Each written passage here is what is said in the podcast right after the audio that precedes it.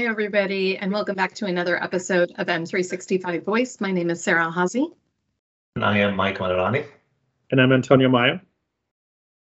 And uh, as we were talking and prepping before we decided to record today's episode, we, are going to take you down a path of talking about a specific topic. Um, I was bringing up um, how I use Planner in my day to day life to be able to really structure small projects and to be able to run um, stand up or project weekly stand up meetings for different projects that are again relatively small in scope, maybe 100 tasks or less and how um, things that I've seen that have worked well and things that I've seen that have not worked well in using Planner for those types of small projects. What do you think? Um, yeah, I like it. I'm, I'm a lightweight uh, user of Planner, but I, I do enjoy the use of Planner when I use it. We've started to use it, I'll, I'll say in the last year and a half, um, started to use it much more um, heavily on projects that are I'll say small to medium size, certainly not large projects because I find that it still is not great for large projects uh, where you've got a really large backlog of, of activities. We tend to lean more on DevOps for that kind of thing when you've got a lot of user stories and you're, you're plan- manage them according to a um, you know an agile board. It's a little bit different. But for medium projects or small projects, we have started to use a lot more heavily and and I think you're right, Sarah. When you end up in those kinds of projects, you end up in meetings where, okay, let's review the planner board. Let's see where all the tasks are at. Yeah, I think so. I've actually played around with Planner in a. I, I've seen it used in projects that are too large in scope, and it and it can't meet the requirements for really running either a formally agile project where you really need that agile board view yeah. to be able to manage things, or for large projects where you need a full like Microsoft project, you need a very formalized project plan because of all of the different dependencies and things. Um, I also have tried using Planner for basically managing individual tasks that I have for a project. I don't find that very useful either. I tend to use Outlook tasks. I know we've talked about that before for my personal tasks, and I don't tend to like to list them both in Planner um, and in Outlook tasks or Planner and to do. But for these small to mid-sized projects where you're trying to live out loud in an area where everybody can see what's happening, I think Planner has become a sweet spot for that. Now, do you, in your world, do you use it inside Teams or do you go, do you have a Teams created for it or you always have Planner most of the time, just Planner standalone with, with no Teams in the backend? That's a really interesting question because whenever I use Planner, I never use it within the frame of the Teams desktop app. I always open up Planner in my browser. Okay. Interesting. I'm the opposite. We always use it in the context of a team. So, so for us, whenever we start a project, a new team is created for that project. It's kind of an automatic process in our company. And depending on the nature of the project, if there's multiple people on it, usually more than two, and if there are meaningful number of tasks over a period of time, again, small to medium project, then we'll create a planner within the team and then it'll become a tab in our team. I'm a, I'm a mix between both of you, actually. Um, I use it if I am going to, I'm working on a specific, I'm working on a few projects. So if if I am inside a project, I go to the team, it is inside that team, and I manage my tasks. But sometimes I'm like, what should I work on today? I have like a couple of tasks, a few tasks from a couple of projects. I would go actually to the planner because that there you see all your your your plans and you go back, you go and navigate to your actual plan and you go to that project.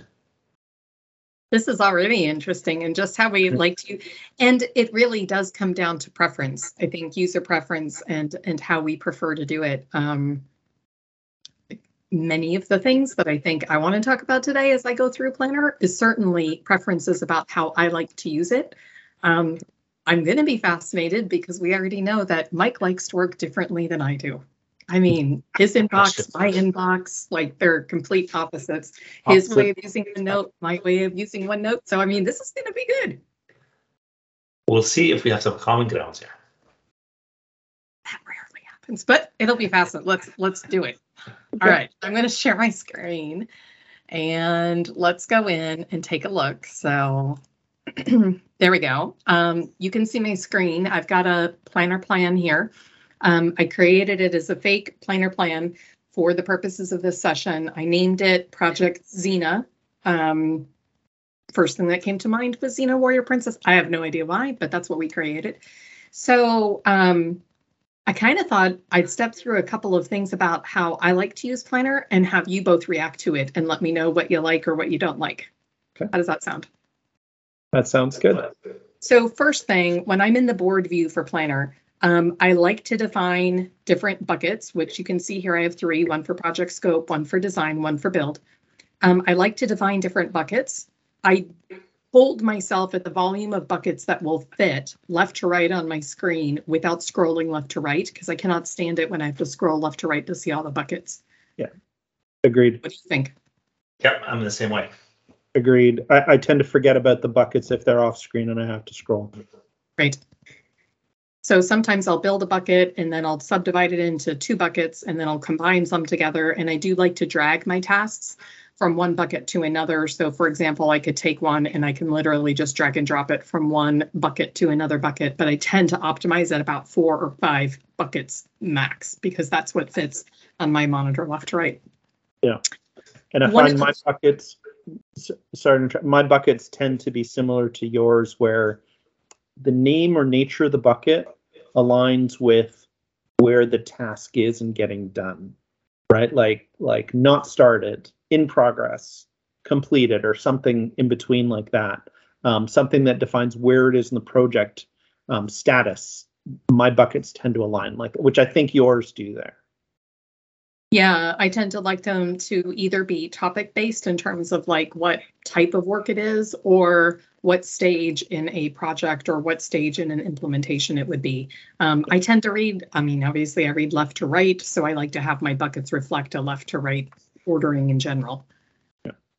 Um, so as you can see here, usually if I'm starting a project and I run a lot of um, I'll say project stand-up calls where I'm sharing my screen and we're talking through a project in 10 minutes, 15 minutes, 20 minutes every week or two weeks for a project. I like to come in and start with just doing a brain dump of, of tasks. So I'll literally come in here and I'll click on a task for a bucket and I'll say design milestone one, hit enter, and then I'll type in another one, design milestone two and hit enter. And I basically just go through and start adding in a bunch of tasks by doing a quick entry as I like to call it.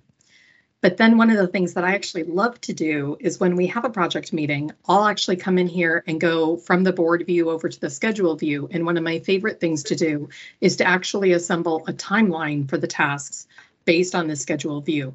When you come in here, you can see our calendar and I can actually take tasks. And if we agree that we want to confirm project resources and have that done by, let's say, March 4th, I can just drag and drop it over to March 4th.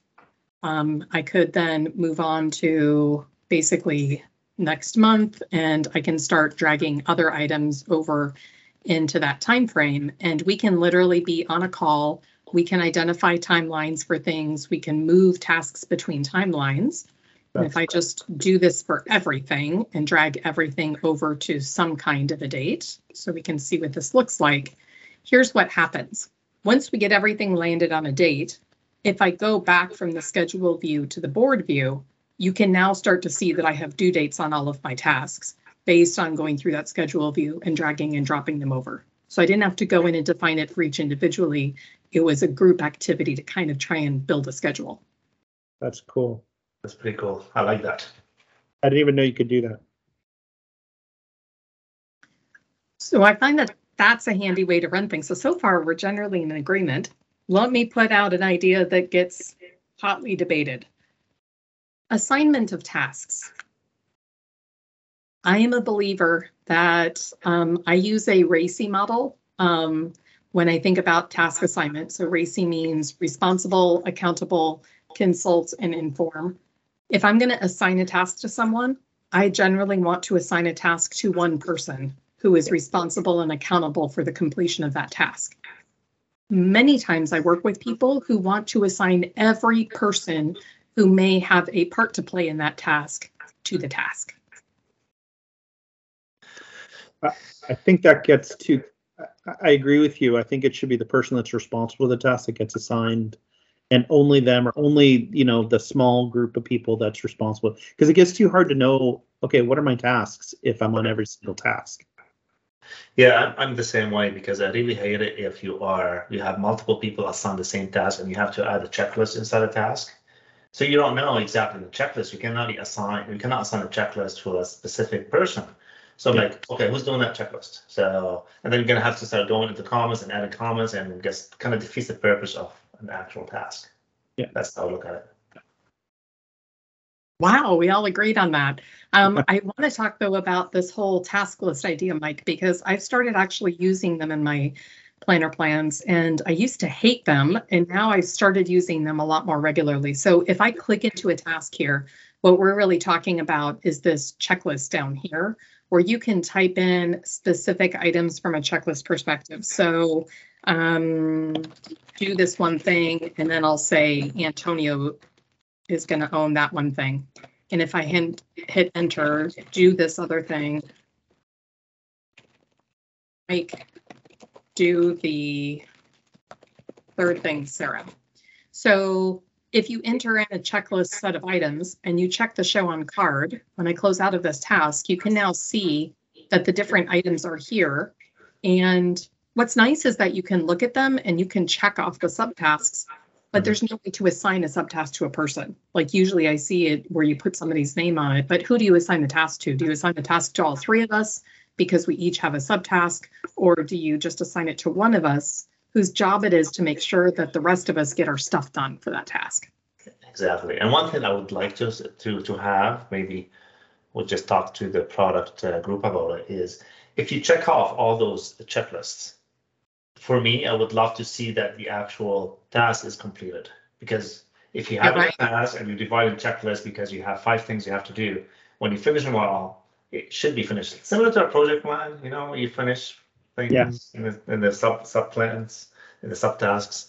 Yeah, that it doesn't doesn't work that way in Planner. That drives me crazy too, because you can see here that the check mark says three of three subtasks are completed. You go in, you can see that they're all completed, but the Yeah. progress still says not started. It doesn't even give you, like, if you're checking off the checklist items, should it move it to automatically in progress even? Yeah. Or completed if they're all done? It doesn't do any of that. That would be nice. That would be a handy little thing there. I can see some cases where you wouldn't necessarily want it to automatically mark the whole thing completed because you got the checklist done, but I, I could see cases where you would. Perhaps a pop-up asking you, do you want to complete this task? I don't know. Yeah. Yeah, exactly. It should at least put it in progress, though. I know for me, if I'm facilitating um, project stand-up meetings that have a planner plan, I am um, diligent with saying that I want only one person assigned as the owner of the task, because that's the person who's held accountable for the task being done.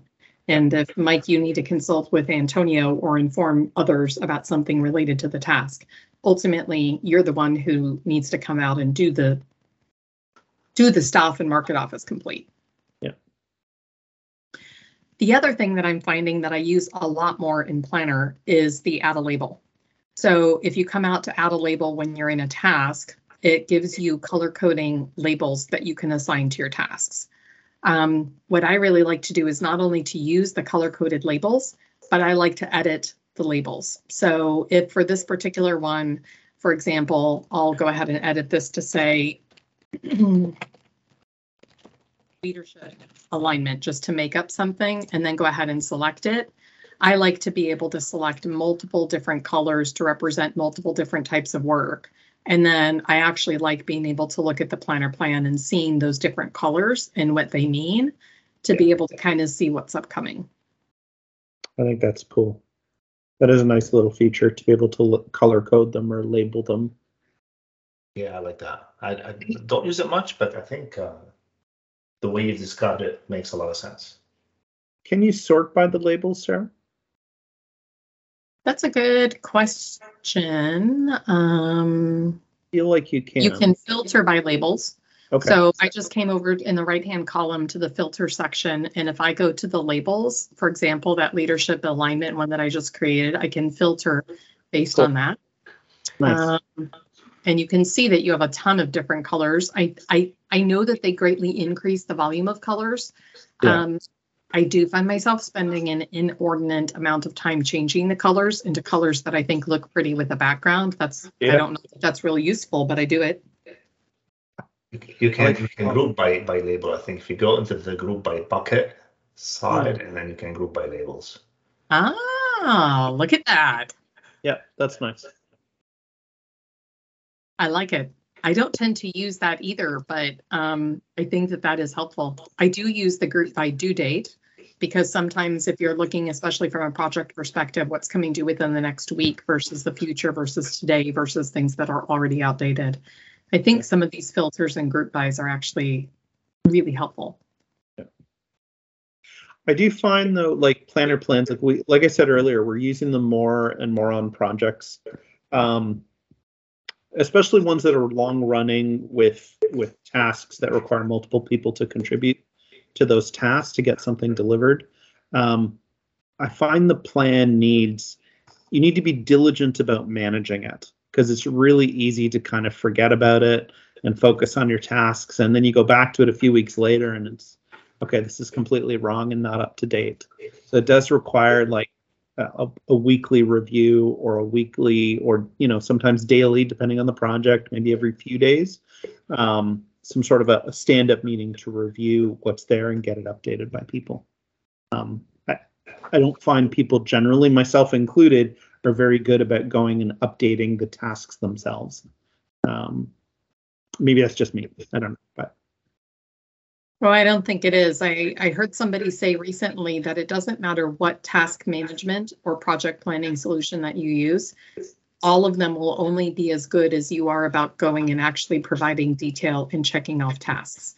So whether you're using Outlook tasks to do planner or anything else, um, whether or not it works is entirely dependent on what you put into it. Yeah. Not the technology itself. Yeah. Agreed. It brings me joy to check off tasks. It brings me joy to color code my Outlook calendar. And it brings me joy to have an inbox near zero. So we know that, right? So if these things bring me joy, then I'm going to spend time doing that. Actually, I'm, I'm, I'm the same as Antonio and you as well, that I, I finish my task, I don't go back to Planner or any other uh, project management system, but it brings me joy when I'm like, yeah, I have to go update my tasks and like close, close, close, close. It's like, yeah, Yes. Yes. Yeah, I'm, I'm, I do get joy out of doing that in my Outlook tasks. Um, very much marking things done. I did see some interesting features coming, so I have to be checking the roadmap. I did see some interesting features coming for Planner. Um, we're supposed to be getting recurring tasks in uh, March. Uh, so that'll be kind of cool to be able to That's have exciting. recurring tasks that happen. Yeah. And um, and I don't know if it's there. This is supposed to be coming in February, but I haven't seen anything about it yet. But rich task, rich text and images in the planner task notes. So to be able to actually go Oh. and do that in your ta- planner task notes. That's actually really interesting. I think that that would be pretty cool to be able to have that in there. Yeah, I don't have it yet in my, in my tenant, so, yeah. No. Okay, so it's still coming. Um, but yes, you're supposed we're supposed to be able to get that because I do find that people do try. You know, it it looks and feels like an agile board, right? And people do try to use it sometimes for user stories, and sometimes that requires some some formatting of the text that's in the notes or images can really help people to understand what that task is about. Um, so as opposed to having to point someone to go to somewhere else to look for the details of the task, that can be handy for putting it into here in a nicely formatted way. I think it would be amazing. And uh, I certainly hope that they uphold the great standard that Teams has where you can copy and paste an image and paste it into a Teams chat and it renders beautifully. Yeah. Um, I use that all the time. For example, do a select all in a PowerPoint slide, copy it, paste it into a Teams chat, and it actually renders very nicely. Yeah, Yeah. agreed. That would be nice to have here too. Mhm. Yeah, one of the cool features actually, and I, I was a victim of it before, is the ability to move, that was released uh, in November, the ability to move tasks uh, to any view plans.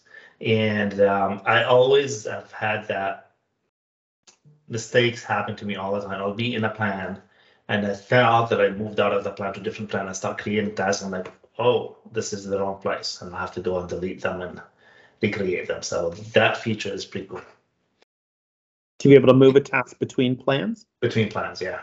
That is cool. If you create the wrong plan, I think that that's really, I think that that is well played as well, but I think it'll be a key feature for being able to do that. And, um, yeah. I like that. So we've talked quite a bit about planner. The thing that I think is still interesting is I think just like personal task management, personal calendar management, I feel like planner is becoming more personal by the day in terms of preferences for how people want to run small to mid-sized projects using planner. And a lot of it comes down to the best practices of who leans into it the most or maybe cares about the planner plan the most. Yeah, I've been um, I've been pushing it heavily with some of our teams because um, I find it's easy for us to when we start working on a project to lose sight of where um, certain milestones come in or certain deliverables come into customers. And we create project plans and so on in various formats. But having that regular review, I find is much more effective when it's a board like that, and you can see everything laid out on the board. Like your your um, uh, you made a couple of comments earlier, Sarah, that I thought were really helpful around being able to, you know, have everything in the view that you can see, so not going off the screen. I, I think that's really important. And then you you said another thing that I really liked. What was it? Um, was it thinking out loud or working out loud on a project? Um, where you're trying to establish, okay, what are the things we're going to do in this project, and working. I think it was working out loud.